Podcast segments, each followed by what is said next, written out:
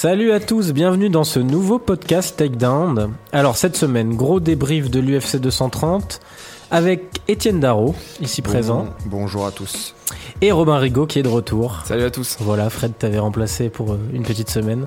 Et le, le roi reprend son trône. Il a fait un comeback, mais Robin est de retour. C'est la dixième fois qu'on fait cette blague. Le roi revient, euh, le retour du roi. Euh, alors, euh, donc aujourd'hui, comme je l'ai dit, débrief de l'UFC 230 euh, avec quelques belles choses. Euh, Peut-être pas le main event, hein. moi je, je me suis un peu ennuyé, mais on en parlera après. Euh, beaucoup de news, euh, et notamment la grosse grosse news de la journée hein, qui a surpris un peu tout le monde ce matin, l'annonce du combat entre Floyd Mayweather et, et alors c'est Tenshin Nasukawa. Tenshinhan. Tenshinhan, on l'appellera pour la référence. Euh, et, et une preview aussi de la Fight Night de Denver euh, avec quelques pronos euh, et le retour du, du Sushi Game. Euh, un Robin, je suis désolé. On va être obligé de continuer, hein. Ouais, ouais, ouais. Y a pas le choix. ça Voilà, Robin. Quant qui- à toi, qui- aujourd'hui, t'es en mode commentateur de golf ou, ou de Pourquoi tennis? Je sais pas, tu fais une petite voix suave et tout. Bah, c'est parce que je commence à m'habituer à ma voix de radio, laissez-moi kiffer. Euh, donc voilà, c'est parti pour ce nouveau podcast Takedown. Hey,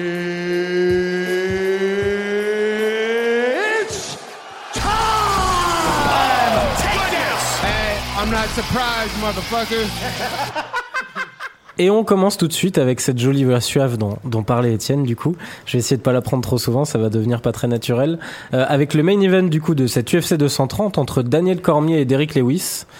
Et un combat, euh, bon bah, qui a pas en fait tenu ses promesses parce qu'on s'attendait un peu à ce que ça se passe comme ça et que ça s'est passé exactement comme euh, les pronostiqueurs l'avaient dit.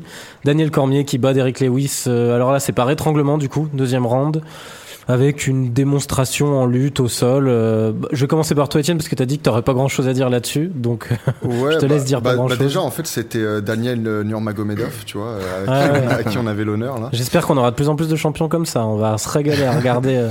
Euh, ouais, c'était ça. Et euh, bah, encore une fois, tu sais, ça fait partie de ces combats où il n'y a pas grand-chose à analyser, en fait. Euh, alors, il faut dire quand même que euh, euh, d'ici, il avait quand même plutôt intérêt à l'amener au sol rapidement parce que moi, je l'ai trouvé assez terrifiant une fois de plus, euh, Louis debout. Euh, mais dès que ça se, dès que le combat était amené au sol, finalement, Louis, il avait plus rien à opposer. Et il était dominé dans tous les, dans tous les aspects. Et en plus, euh, Cormier était arrivé à 251 pounds euh, au combat. Donc on est sûr d'ailleurs au passage qu'il redescendra pas chez les lourds légers. Parce que 251 Clairement pas. pounds, ça fait quoi? Ça fait donc... euh, non, 45 pounds de trop pour Ouais, les lourds légers. Surtout, déjà. ça fait euh, 115 kilos à peu près. 100 entre 110 et 115 kilos, 112 je crois.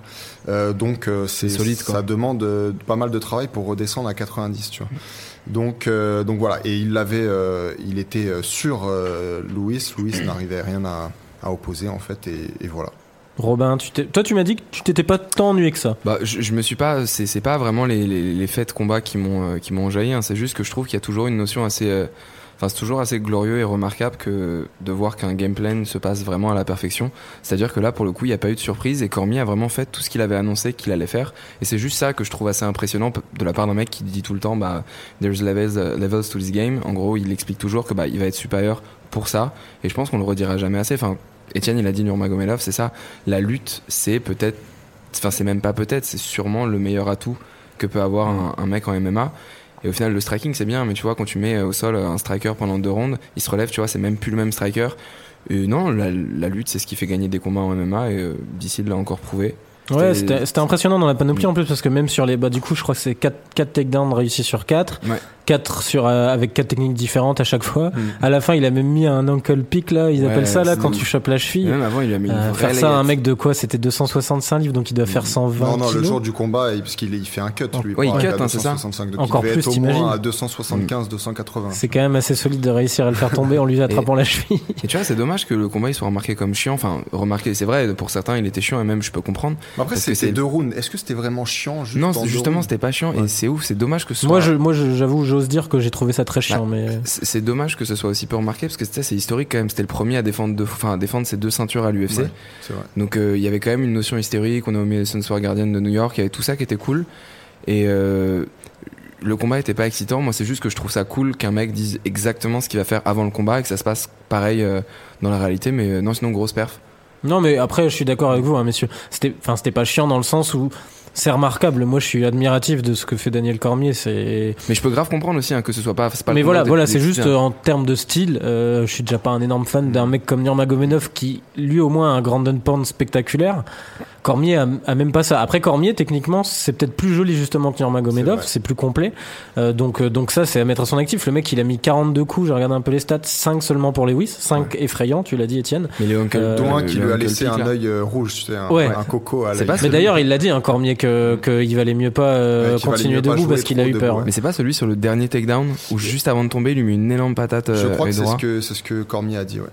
Ouais, parce qu'au final, euh, Cormier l'a dit, et tout ce qu'il met, parce qu'il y a même un moment, il se retrouve à moitié sur son dos, il lui tient les hanches, et Lewis arrive quand même à se relever un peu, il dit, euh, il a une puissance, le mec, vous vous rendez pas compte. euh, quoi. tu remarqueras que Cormier, il est toujours très très élogieux envers ses adversaires. C'est vrai Parce aussi. que c'est une sorte de. Quand, quand, quand t'es très élogieux envers ton adversaire que tu viens de fumer, en quelque sorte, ça te glorifie aussi. C'est sûr. Après, je pense qu'il est honnête. Hein. Je pense que Non, Lewis a effectivement une puissance qui est effrayante. Et puis d'ailleurs, la différence de gabarit, moi, je, je pense pas que c'était à ce point-là entre les Et deux. hein. puis Loïs, les gars, c'est un X-Men. hein. Regardez l'affiche là. J'espère que les auditeurs aussi peuvent la voir. Euh, tu vois, il est assez effrayant, quoi. Donc, euh, Ouais, et puis il a une tête. Moi, j'ai trouvé ça stylé. Après, il avait l'air tendu. Hein. On voyait qu'il était, il, il réalisait que c'était un peu la chance de Et sa alors, vie.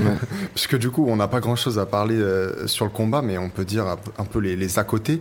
Euh, Louis, pendant la semaine du combat, il disait qu'il était plus content euh, d'avoir un nouveau contrat avec euh, donc le, la, le Popeyes fast-food Chicken. Popeyes, tu vois, que plutôt qu'un nouveau contrat avec l'UFC. On imagine qu'il aurait préféré évidemment être champion, mais en tout cas, il a préféré euh, ce contrat-là à un nouveau contrat UFC.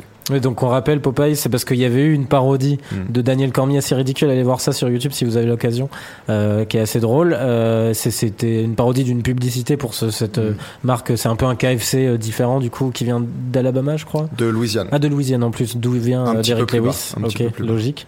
Et euh, et oui, du coup, euh, du coup, ils avaient la bisbille avait commencé il y a longtemps. euh, Un enfin, il y a faux, longtemps, il y a un- quelques fausse bisbille, Oui, en fait, exactement, ouais. pour pendant déconner. la conférence de presse du 226 C'est où ça. euh, on avait demandé pourquoi Lewis avait euh, envoyé deux trois vannes à Cormier en backstage et il savait tu voyais qu'il savait pas trop quoi dire et Ah ouais, il a improvisé. euh, avait euh, disrespect le poulet dans une dans une vieille parodie et c'est de là que tout est parti. D'ailleurs, j'avais trouvé que c'était un trait d'esprit euh, intéressant en vrai, parce qu'en général, tu sais, enfin, c'est, c'est des comiques qui font ce genre de, de saillie.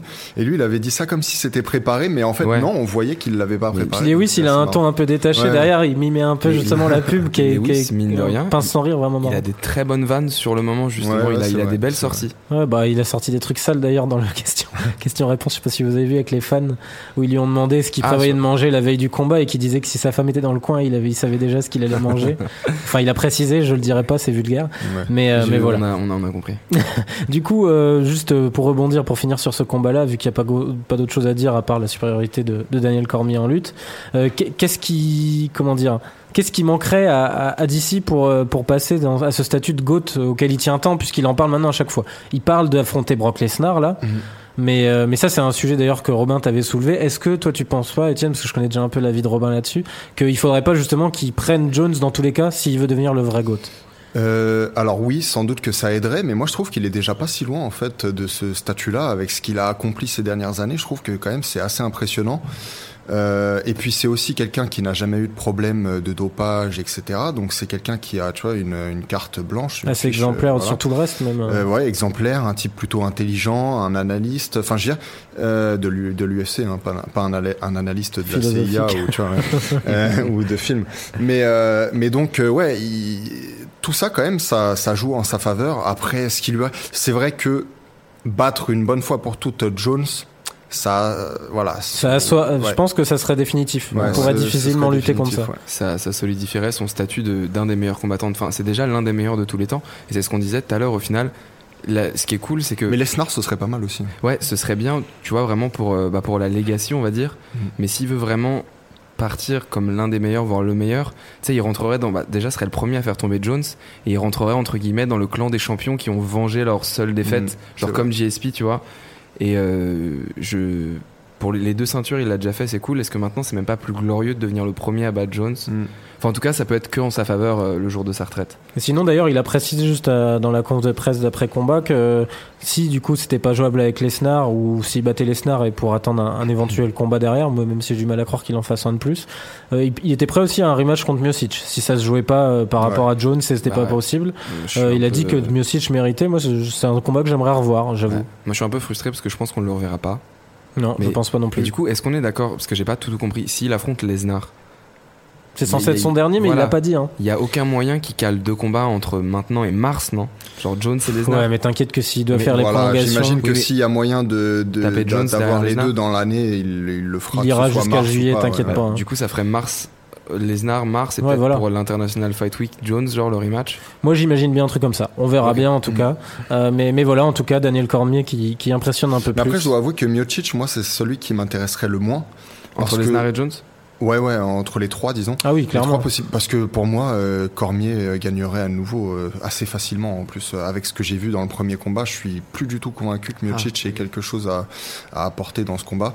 Alors que Lesnar, bon, on avait vu comme il avait brutalisé euh, Hunt. Alors vous allez me dire, c'est pas le même style de combattant, mais c'est le même style de physique.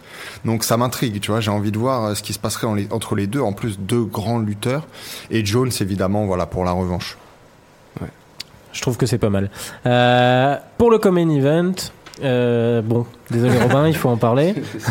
il faut un peu te faire chambrer là-dessus, il Ben, n'y a tu sais pas le choix. j'étais- pas loin quand même, parce qu'on on en avait parlé. Hein, que Non, mais tu j'avoue que j'ai pas je été prenais serein. pas assez de risques et je t'avais dit que j'hésitais, mais que Non, je, mais- je voyais le retour en force de Tu sais, Wildman. tu sais, et ça, fait par- pas- partie du mind game aussi de dire que vous prenez pas assez de risques parce que ça vous oblige à en tenter. C'est c'est ce- bah, solide.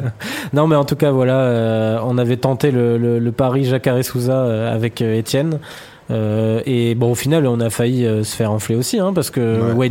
Dominait clairement le combat, même si ça commençait quand même à, à, à devenir un peu plus bancal.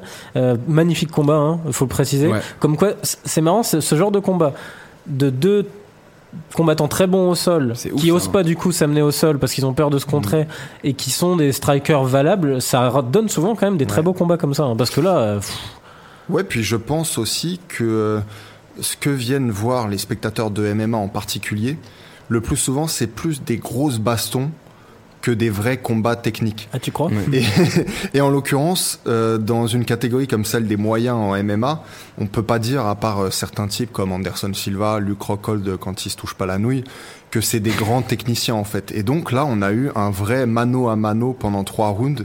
Et avec un super beau euh, finish à la fin. Alors moi, il y a plein de choses qui me, qui me dérangent, euh, encore une fois, dans cette euh, performance de Weidman, et qui font que même dès le début du combat, je savais qu'il le gagnerait pas, même s'il dominait ce, ce premier round. Enfin, ric-rac pour moi. Mais d'abord, je vais laisser euh, Robin dire Non, euh, ce qu'il en pense. Je, je suis un peu d'accord dans le sens où moi j'ai vu les fantômes du 205 contre Romero pendant les deux premiers rounds où je me suis dit s'il finit pas le combat maintenant il va, il va se faire avoir. Juste à mettre au crédit de Weinman, j'ai trouvé que l'utilisation du jab, les, les commentateurs l'ont dit aussi pendant le combat, était très bonne. Il faisait, enfin il doublait Moi, j'ai le trouvé bien meilleur striker Ouais. que sur beaucoup de ces derniers combats. hein. Ce que j'ai trouvé ouf, c'est que autant lui, il était technique sur le départ en essayant de cadrer avec le jab et placer les bras arrière, autant j'ai trouvé qu'à la milieu du combat, Jacare s'est dit si je transforme pas ça maintenant en une vraie bagarre, je risque de perdre le combat et je trouve que c'est ça qui a été euh, qu'il faut mettre à sa décharge. Il a oublié toute technique pour se dire maintenant je me lance dans une grande baston de rue. Et c'est ce qui au final lui a parce qu'il touchait Et ça s'est vu, hein, c'est vrai que ça s'est vu. On a vu le moment où Jacare s'est dit euh, le- là, si j'y vais trop progressivement, ça moi, marchera le, pas. Le finish, tu vois, c'est pas une droite placée euh, plein menton ni rien, c'est juste que bah, c'est un, un Ouais, il touche, ensemble de il coups. touche à la tempe Ouais, aussi. il hein. touche à la tempe, mais c'est quand même un ensemble de coups là. Sur la fin du deuxième et le début du troisième, il commençait à toucher fort. Et non, c'était, bah, c'est le combat de la soirée, c'était vraiment, vraiment un beau combat. Mais donc, tu vois, tu disais au- tout- à l'instant que euh, toi, tu le trouvais meilleur dans ce combat que dans, euh, que dans pas mal d'autres. En moi- striking. En striking, mais moi justement, euh, dès le début du combat, j'ai vu des choses qu'il ne faisait pas avant. Par exemple, avant, il ne concédait jamais le centre de l'octogone. Ça, c'était toujours un espèce de Rocky Marciano euh, des cages. Il était toujours au centre et il euh, stalkait en Ouais, fait. mais face à euh, un Jacare comme ça, comment tu veux pas concéder le centre Bah, C'était un vois, zombie. avant- Là, on a trouvé le Brazilian zombie, on avait le French zombie la Mais semaine a- dernière. avant- il, a- il arrivait fort, Jacare, ça, pour le Ouais, mais justement, avant Weidman, il aurait jamais laissé faire. Tu regardes dans tous ses combats, même contre Anderson Silva. Bon, après, Anderson Silva, on sait qu'il aime danser aussi autour du, du ring, mais je veux dire, euh, Weidman ne laissait jamais passer ça. Moi, je trouve de la même façon que dans ses coups, en fait, il n'y a pas la même, euh, il y a pas la même lourdeur, si j'ose dire. Tu vois, il n'y a pas la même densité Là-dessus, osseuse. je suis entièrement d'accord. Et ça rejoint ce que pour moi un truc que, que je trouve très important là quand je le vois combattre maintenant, c'est que moi je le trouve un peu désarticulé.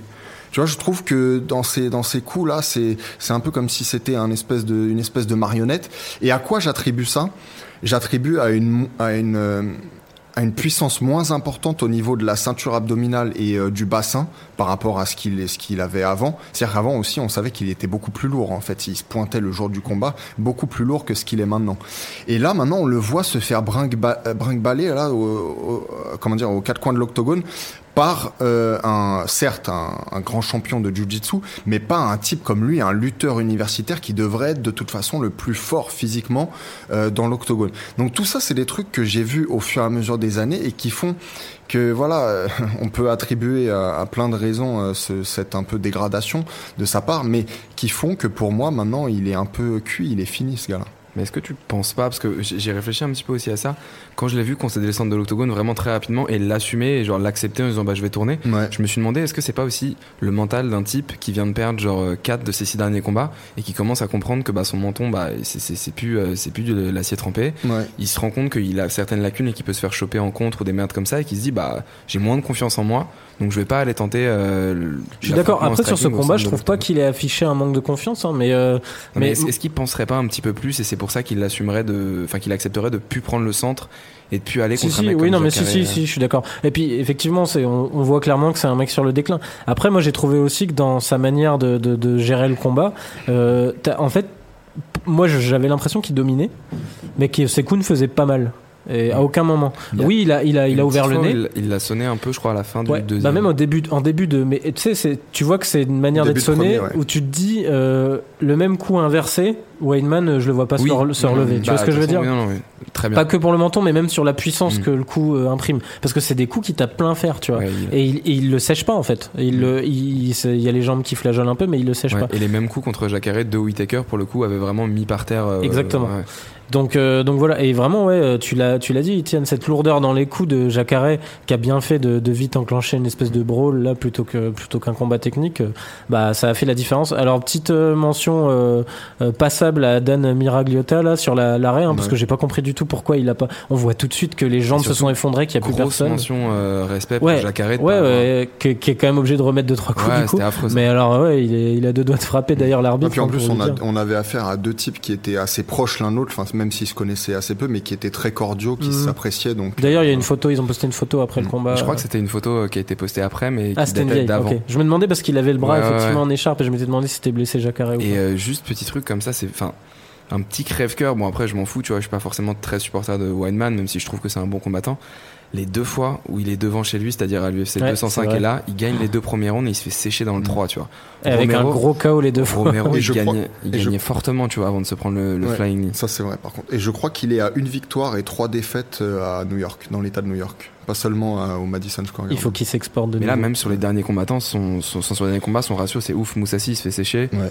Euh, c'est contre qui d'autre qui bat Bah, il, bat que Gastelum alors qu'il était en train de perdre le combat. en Et plus. surtout que le premier round, il, il se prend un knockdown. Heureusement Mhm. que le, le round finit, parce que Gastelum, il peut le finir derrière.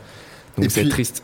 Robin, je voudrais revenir sur un truc que tu as dit parce que c'est vrai, tu as dit au début, il est, euh, il se contente en tout cas de, tu vois, de, de laisser à Jacare le centre de l'octogone, mais dès qu'il en a l'occasion, donc dès notamment qu'il commence à légèrement sonner Jacare, il essaie de reprendre le centre de l'octogone, ce qui montre pour moi qu'il est toujours en fait dans sa tête, en, tout cas, il, il a toujours, euh, il voit toujours la même façon pour lui de gagner euh, ces combats-là. Simplement, il est plus capable d'imprimer le même euh, rythme et il a plus la même puissance. Et là, face à Jacare, je trouvais ça assez évident. Dès que les deux étaient dans un clinch ou tu sais, euh, enfin dans une espèce de clinch ou en train de se pousser, Jacare, il avait l'avantage, il le repoussait Mm. comme ça. Weidman repartait à deux, à deux mètres en arrière.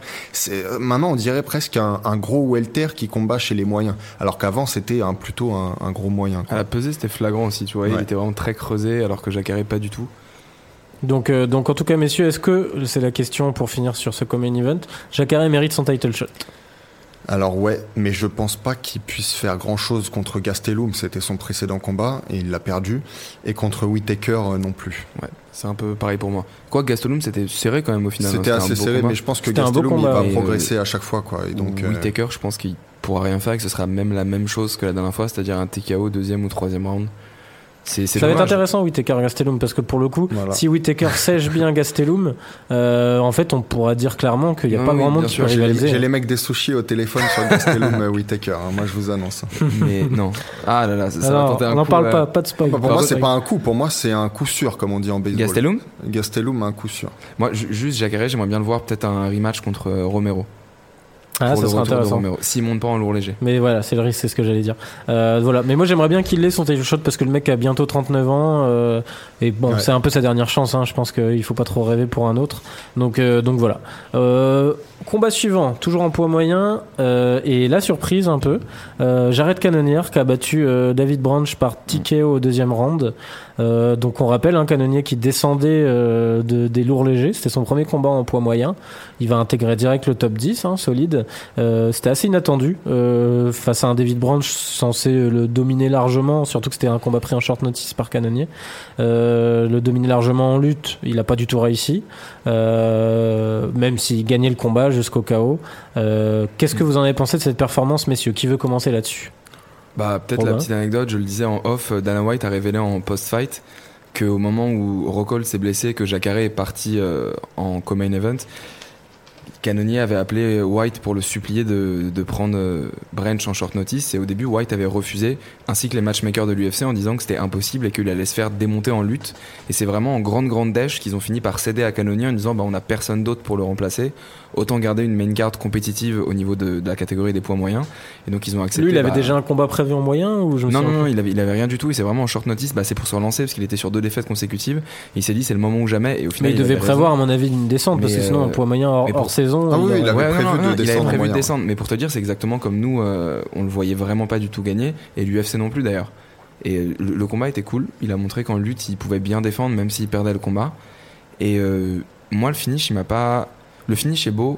Il m'a pas impressionné dans le sens où je pense que c'est peut-être plus à mettre en négatif à Branch qu'au crédit de euh, Cannonier. Mais euh, bon, voilà, c'est une belle, euh, une belle victoire pour Cannonier qui au final fait le bon coup de la soirée.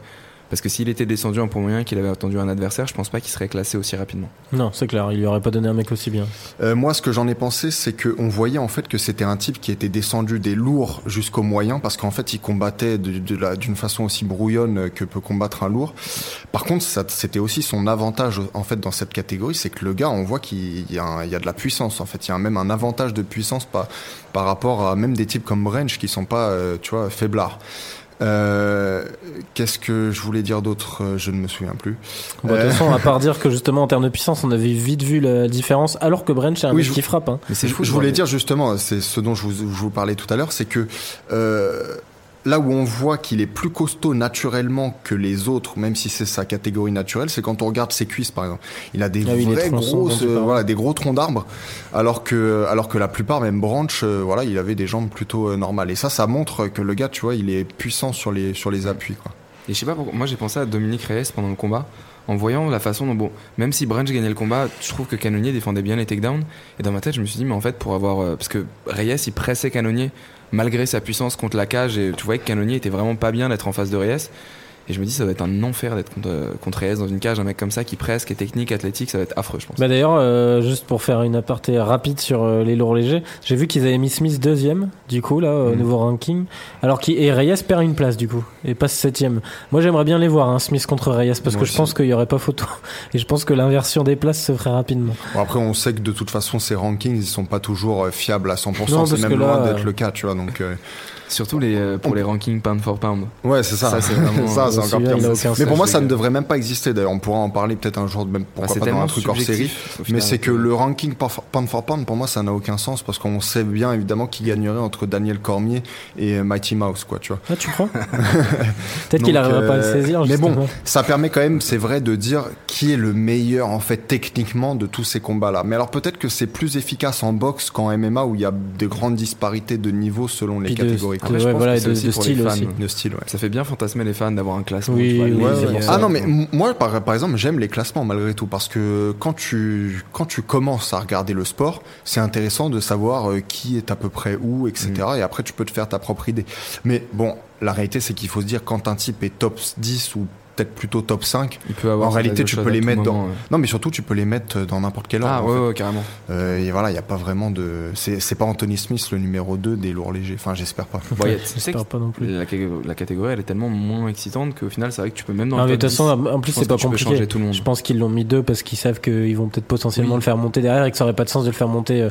pour un title Bah, shot. surtout il a pris la place de 5, Zemir 6e. en fait Zemir était deuxième C'est ça. donc c'était ça Donc voilà. Euh, Ah c'est Gustafsson, non, du coup, ça. Ouais, Ouais, c'est ça. Et, euh, et du coup, il y aura plus. euh, plus Cormier bientôt. Euh, on cite juste, euh, on n'en parle pas, besoin de débrief, la victoire de Robertson contre Marshman qui était assez, euh, assez euh, prévue, enfin assez euh, Il ouais, est pas, prévisible. il est pas si dégueu que ça le combat. Il y a des beaux contres de Robertson. Enfin, je trouvais ça assez. euh, Ok, bah j'irai voir. J'avoue que j'ai même pas regardé.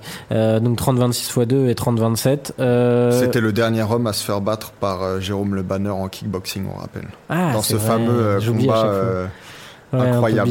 D'ailleurs, le banner qui a recombattu, là, qui a gagné. Mm. Euh, voilà. Et pour finir la main card, euh, Israël Adesanya qui place un énorme TKO contre Brunson. Premier round, euh, voilà, sur une défense de takedown, énorme coup de genou en pleine face. Euh, bon, pour le coup, ça continue à faire gonfler la hype Adesanya. Ça confirme que ça reste un contender très sérieux chez les moyens. Je vais commencer par Robin parce que je sais qu'Étienne a quelques réserves à émettre Mm. derrière. Euh, moi, pour le coup, sans, sans trop encenser à Desania, je trouve que c'est c'est bien ce qu'il fait à son premier test contre Tavares. C'était on peut même dire que Bronson, au final, c'est son premier vrai test. Tavares est costaud, mais Bronson, ça fait partie du top 10. C'est un mec qui a combattu un peu tout le monde et qui est solide. En tout cas, très solide dans le premier round. Et j'ai trouvé juste Adesanya intelligent pour deux choses. C'est qu'il a très bien stoppé les, les cinq premières tentatives de takedown. Et après, il a capitalisé en sachant que Bronson allait recommencer. Et il le contre avec un coup de genou. Donc c'est ce qui démarre le finish. Donc je trouvais ça intelligent. Et le deuxième truc intelligent, c'est vraiment la patience et la précision. C'est-à-dire qu'il a jamais rush. Le finish doit durer 35 secondes. Et il prend son temps et tous ses coups sont vraiment, tu vois, qui sont précis et lancés pour faire mal. C'est pas comme un finish de Poirier ou Alvarez qui va lancer 115 coups et 14 vont toucher. J'ai juste trouvé ça Alvarez en impressionnant. mode euh, berserk. combo. Ouais, voilà, exactement. Et Ouais, la tranche qu'il fait là quand il se met à contracter et puis il envoie les c'est bras. c'est exactement ça. Mais ouais, du coup, c'est juste ça que je me ferme les yeux, en fait. je mets juste ça au crédit d'Adesanya et sinon c'était une belle perf. Il a, il a bien en fait les, les takedowns contrés, euh, le finish, la patience et la précision, c'est ça que je mets à son crédit et c'était un beau combat. Donc Étienne. Euh, alors moi j'ai été impressionné par sa défense de lutte. Là pour le coup tu me le rappelais la dernière fois. Ouais, c'est même 0 sur 7 au total. Ouais. hein, Ah ouais, euh, c'est takedown, 7. hein, ouais.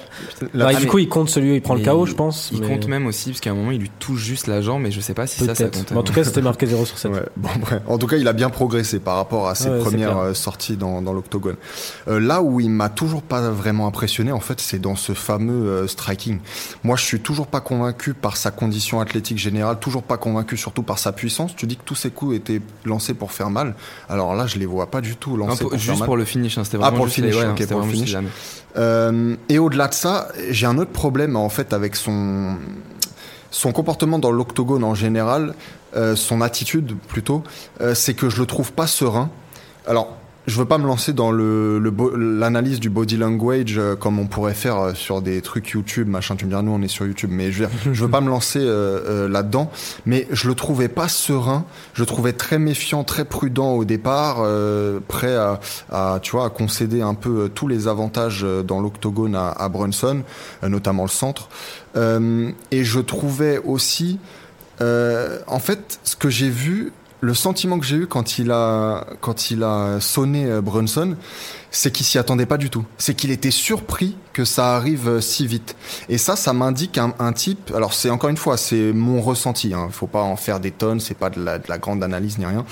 Mais ça indique un type qui n'est pas euh, si certain de ses capacités qu'il le laisse penser en fait.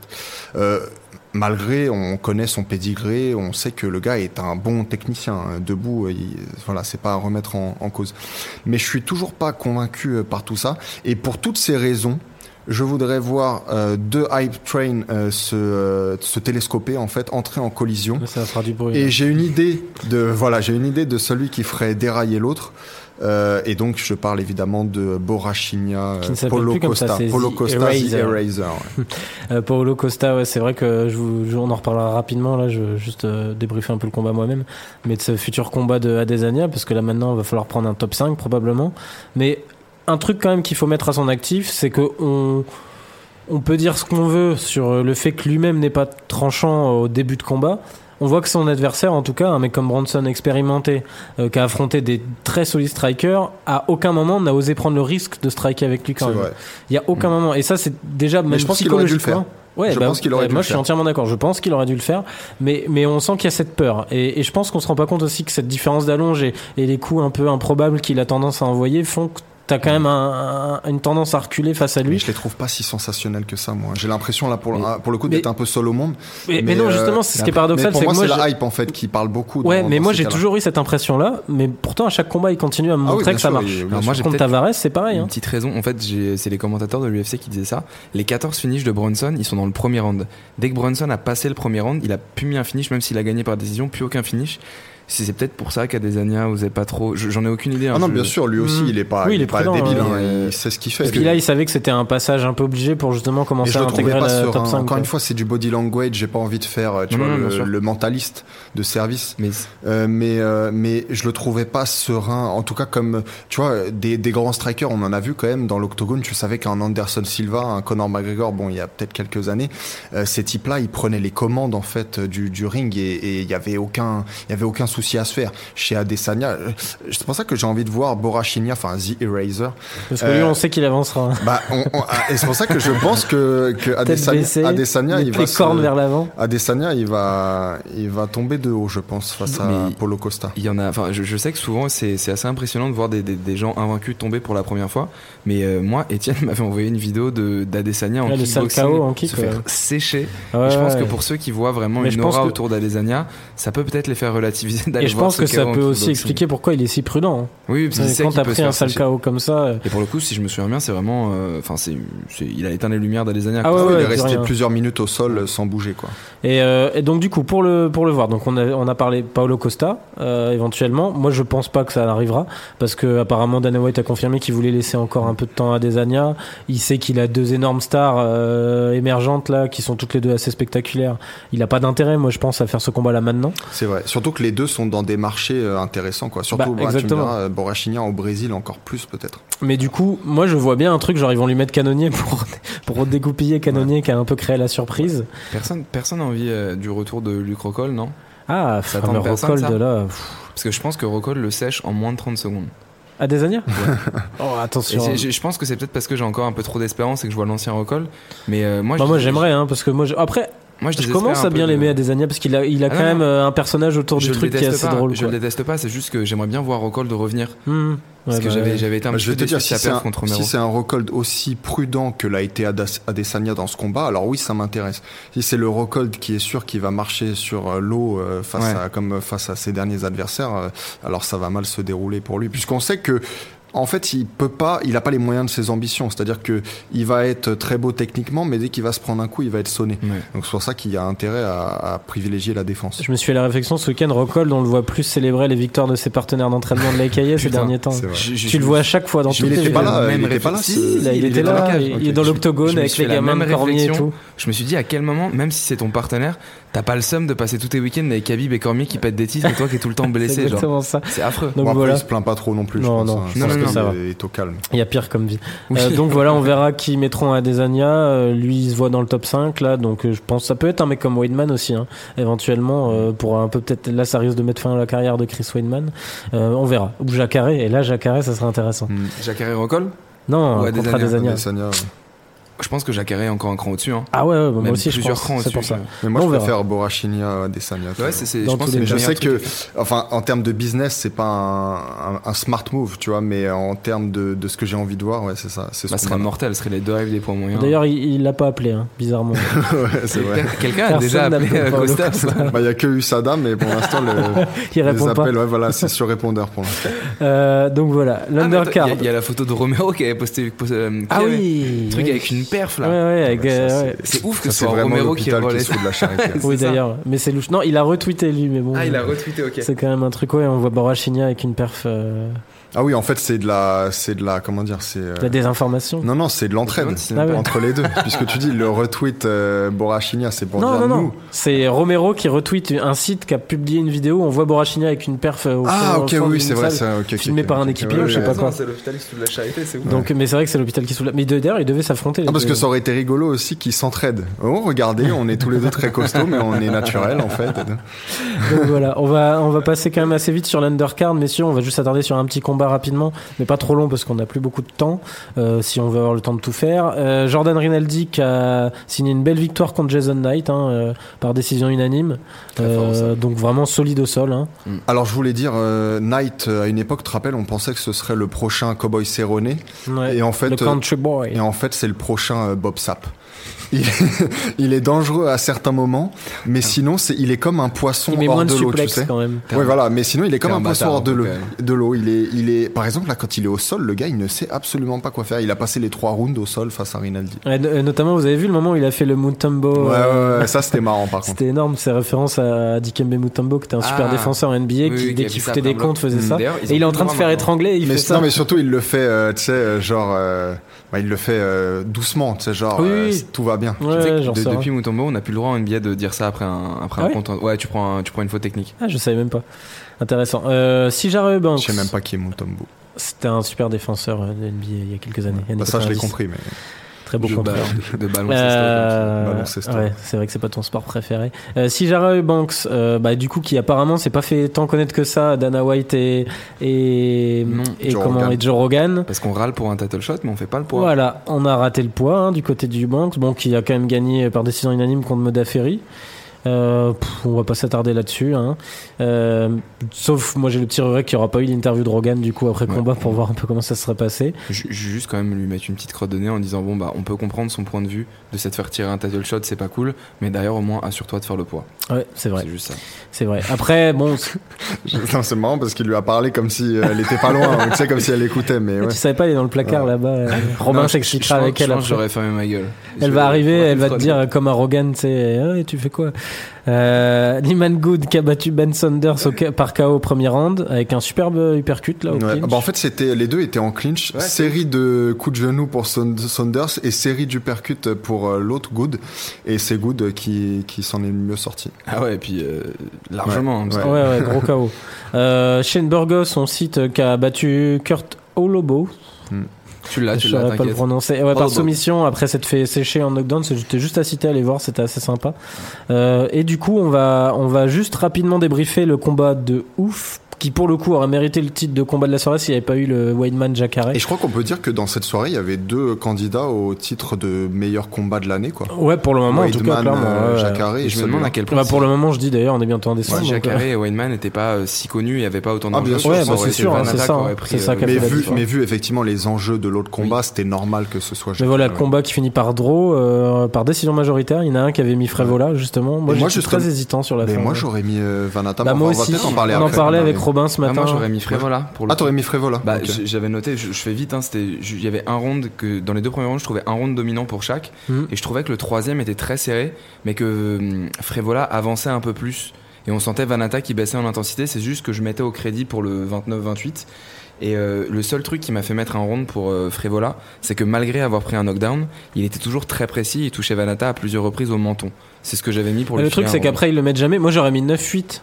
Mais ils le font pas euh, Ah, généralement les juges Euh, pour euh, pour euh, Vanata premier round 18 pour Vanata deuxième round et 19 pour euh, Frévola ce qui donne une victoire euh. mais bon c'est vrai que c'était dur à noter et Draw je trouve que c'est pas si mal c'était un Ouais, c'était un combat Bah, ouais allez offre un voir rematch, pourquoi pas Ouais, sans doute. Ouais. En général, Vanata en tout cas bon euh, toujours autant de déception sur son style le mec est pas capable de baisser le menton c'est fou quoi Ouais. le mec on dirait qu'il veut s'offrir des, des, knockdowns Pour l'UFC, c'est pas mal parce que ça, ça peut être un combat, un rematch en main card d'un- d'une fight night.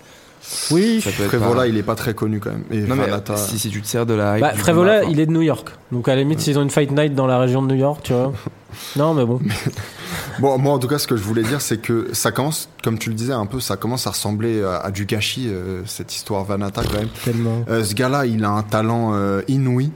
Euh, il y a toujours ses fulgurances, t'as vu, dans ce combat-là. on- Et, et le problème, c'est que, alors, ce qui a l'air le plus évident malgré tout dans son style, c'est que c'est tout pour l'attaque et plus grand-chose. Et euh, plus pour, rien, euh, mais c'est même de ouais, moins en de moins à moins en moins pour euh, pour la défense, quoi. Et ouais, ça commence à être euh, à être euh, très très dommage. Ouais. Ouais, bon, au moins ça nous offre des highlights jeune, cool, hein, mais. euh, Il a 26 ans. J'en Ouais, ai il est aucune jeune. idée. Ouais, mais bon, s'il continue Non, à non, se non, prendre bien des- sûr, bien sûr. Mais c'est vrai Il qu'on va pas vieillir euh, longtemps, lui. hein. Euh, Et ce que je voulais dire aussi, c'est qu'avec sa créativité et son explosivité, rien qu'en défense, il devrait pas se retrouver dans les situations dans lesquelles il se, il se retrouve. Et, euh, et même, enfin, moi, je trouve que ce gars-là, il a le talent pour être top 5, tu vois, pourquoi pas champion, enfin, je sais pas. Mais il faut faire quelque chose et d'urgence parce que là, Alors que je pense que ce gars-là, avec le nombre de combats qu'il a déjà en UFC, il pourrait quasiment être donc dans le top 5. Et il se retrouve à être quasiment viré. Donc euh, il faut que quelqu'un le, le sauve, amenez-le à TriStar. Je sais Ouais, c'est ce que j'allais dire. chose. Jackson Wing, ça a l'air de plus marcher du tout pour lui. hein. Ah, Euh, pour qui est-ce que ça marche ouais, Pour de Mike moins en Perry, moins. hein. On ouais, verra. John Jones. On verra sur la ouais. preview. Bah ouais, Jones, mais Jones, je pense que maintenant il a son propre euh, système à lui, quoi. Ouais. Et finalement, Jackson Wing, c'est secondaire. Il a son corner, mais voilà, quoi. Ouais. Mais, euh, mais bon. Euh, donc voilà, on passe aux news, messieurs. Euh, et avec la première grosse news, du coup, qui est tombée euh, bah, dans la nuit, là, ce matin très tôt. Euh, donc vraiment, le truc, moi j'ai vu, j'ai cru que c'était un sketch au début. Floyd Mayweather qui est de retour sur le ring au Rising, alors là, euh, au Japon, donc, il va affronter la star du kickboxing, euh, Tenshin Nasukawa. Mm. Euh, Qui n'est pas un cave. Hein. Au début, Non. quand j'ai vu ça, je me suis dit, ah, c'est qui ce, ce gars-là? Mais en fait, c'est un. bah, moi je connaissais, moi. Ah, tu Euh, connaissais Ouais, ouais, je connaissais. bah, il a combattu Origuchi il y a pas longtemps. Oui, ouais, et il l'a battu. Ouais. Et il l'a battu. euh, Bon, il, après, a- il lui a- Origuchi, c'est un combattant Voilà, de MMA, c'est un mais combattant quand de même MMA. impressionnant. Enfin, Bah, il a un bilan de 5-0, je crois, en MMA. il est invaincu, euh, il est Nasukawa. invaincu en kickboxing professionnel et en MMA. Bah, Mm. j'ai- vu, alors je, je sais pas s'il compte les amateurs pro, mais sur, il a, perdu en j'ai amateur, ouais. En amateur, il a 105. perdu 3-4 Bah combats. alors ça doit être en tout 105 combats de kickboxing, Ouais. 99 victoires, donc c'est peut-être en amateur les C'est en amateur, hein, il est invaincu en Et euh, professionnel. MMA, j'ai vu que c'était 4-0. ouais, c'est ça. 4, c'est ça. Je crois que c'était 5. Non, non, c'est Euh, solide. hein, c'est- Bah, je, ouais, je- en fait, moi, j'avais fait un sujet dessus il y a quelques mois parce que j'avais vu, c'est sur Reddit, il est vachement connu, euh, le Reddit MMA euh, Nasuka- Nasukawa, parce qu'il parle de lui comme la future un peu star du MMA. Et, Du euh, MMA ou du kickboxing Bah, du MMA justement parce Ok. qu'il il- il- en fait la transition il est en train de la faire doucement vers le MMA c'est-à-dire qu'il fait de temps en temps au sein de Rising des combats de MMA face à des mecs qui sont debout plutôt qu'au sol pour qu'ils se fassent la main et, mais en même temps il continue à combattre en kickboxing parce que c'est noté dans son contrat et c'est une énorme star au Japon Ouais, apparemment, a apparemment le 20 gars ans. est connu au Japon. ah ouais ouais c'est vraiment ouf, Il euh, a 20 ans, il a déjà 105 combats en kickboxing. en fait il s'était fait connaître en battant un des meilleurs euh, euh, euh, Oui, oui, un- en Muay Thai il y a quelques années Ouais. Euh, il y a deux ans, je crois, un truc comme ça. Euh, un combat vraiment surprise. C'était pas du tout prévu qu'il le batte en kick. Et, euh, et du coup, il l'avait démonté avec un énorme KO. Et depuis, ouais, le mec est vraiment une, une star chez lui. Donc Mayweather a bien senti le coup pour le coup. Moi, je crois pas une seconde au fait que ça sera autre chose qu'un combat de boxe. Bah c'est ça. Au début, je me suis dit, euh, ça va peut-être être, euh, enfin quelque chose à, de toute façon avec des règles arrangées, mais ça commence à ressembler Mais de plus en plus à un combat de boxe en fait. Parce que ouais, mais Ro- Robin est plus, tombé dans le panneau aussi Euh, d'ailleurs. et en Alors, plus, Tenshinan, euh, que je vais l'appeler comme ça maintenant, hein. mais parce que c'est- C'est pas du tout raciste en plus. j'ai fait du Johnny en plus que je vais l'appeler comme ça. Non mais non mais non mais justement, c'est pas du tout raciste parce que dans ma bouche, moi qui ai grandi en lisant euh, notamment les Dragon Ball, surtout les Dragon Ball plus que les Dragon Ball Z d'ailleurs, euh, c'est quand même, euh, enfin, Un des personnages les plus stylés. Ouais, Tenshinhan, enfin, en on aime Tenshinan, donc euh, voilà. Avec le troisième œil. hein. Ouais. Et alors, juste pour corriger, je suis pas tombé dans le panneau. Je suis allé voir Milan après avoir vu le, le, le- le bilan kickboxing de, de Tenshihan du coup. Ouais. Et euh, je me suis dit, c'est impossible qu'ils le prennent euh, dans les règles du MMA, ça va être arrangé. T'es pas tombé dans le là- panneau, mais dans ton sujet, t'avais quand même mis tu m'as dit. Floyd Mayweather débarque en MMA. hein. Bah, le truc, c'est Oh, que le salaud, comme l'équipe, laissé- l'équipe, c'est ce qu'ils ont marqué. Mais après, pote c'est m'a bien envoyé ça ce matin. Tu sais que c'est pas que parce qu'on l'a trop bien que quand formé. j'ai vu ça, Ouais. j'ai été chercher plein de plein d'autres médias. Il y en a plein qui ont dit MMA. Ouais. Ah oui, oui. Et moi, au début, j'ai quand j'ai vu 105 combats en kickboxing et 4-0 en MMA, je me suis dit, Mayweather, il est trop intelligent pour faire Ouais, ça. bah. Et par contre, ce que, ce que m'a appris Milan, c'est que je savais pas qu'il y avait des combats uniquement en boxe au Rising. Je pensais que c'était des règles, tu sais. Non, c'est que pour le moment, il y en a pas de Il y en a combat pas, mais ils uniquement en vont- ils boxe. vont- Mais Ah, c'est- ok, le un- ils sont ultra light au niveau des règles, oui, ils s'en foutent complètement. en donc ils pourraient faire un combat de Ils font des boxe. freak shows, ils font des kickboxing et du MMA Alors dans les mêmes soirées et tout. Est-ce qu'ils pourraient assumer peut-être un, truc intéressant serait un combat sous les règles de la boxe, mais avec les gants de peut-être 4 Mais ou jamais. 6, tu vois. Tu crois que c'est qui qui tient la danse là dans ce combat? Bah oui. Non, non, non, mais bien sûr, c'est Mayweather. Genre Nasukawa, il Non, a il a la évidemment, pression évidemment, évidemment. Ils s'en foutent Mais le truc, c'est que tu vois la photo, là, il a fait un petit buzz, Mayweather, avec sa, sa vieille photo toute pourrie, mais avec, avec des les gants deux de 4 gants. ouais. onces. Non, il a justement un gant de boxe, un gant de Ah ouais 4 onces, ouais. Ah merde, j'ai pas vu la photo. En fait, c'est comme ça. Il a, il a teasé au départ euh, 31 octobre avec euh, un gant de, du Rising, Ok, ok. euh, de MMA et de boxe, du coup, euh, un dans chaque main. Et euh... Euh, ce qu'il faut dire aussi, t'avais fini ou Non, non, vas-y, vas-y. Ce qu'il faut dire aussi, c'est que euh, Tenshinan, euh,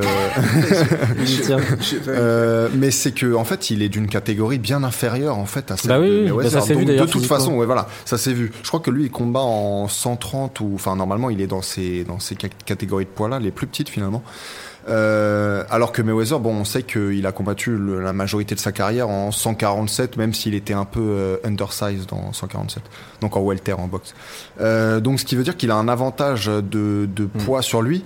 Alors, ça peut vouloir dire que peut-être il y aura des toutes petites règles à ranger, mais j'imagine bien effectivement un espèce de combat de boxe avec des gants peut-être un petit peu plus fins ou tu vois des trucs, quelque chose comme ça. En tout cas, c'est hors de question qu'il lui laisse se servir des pieds, puisque j'ai cru Ah, comprendre en plus que ce gars-là, Ah, le japonais, était un monstre avec Mais ses il jambes. fait des Donc, trucs. euh, euh, Mais ah. Par Mais- contre, là où il faut quand même, euh, enfin, donner un petit truc au crédit de Mayweather, c'est que c'est toujours aussi intelligent dans la communication. bah, tu m'as que- devancé ce que j'allais dire. Moi, je trouve que c'est du génie pour le coup. Personne l'avait vu venir.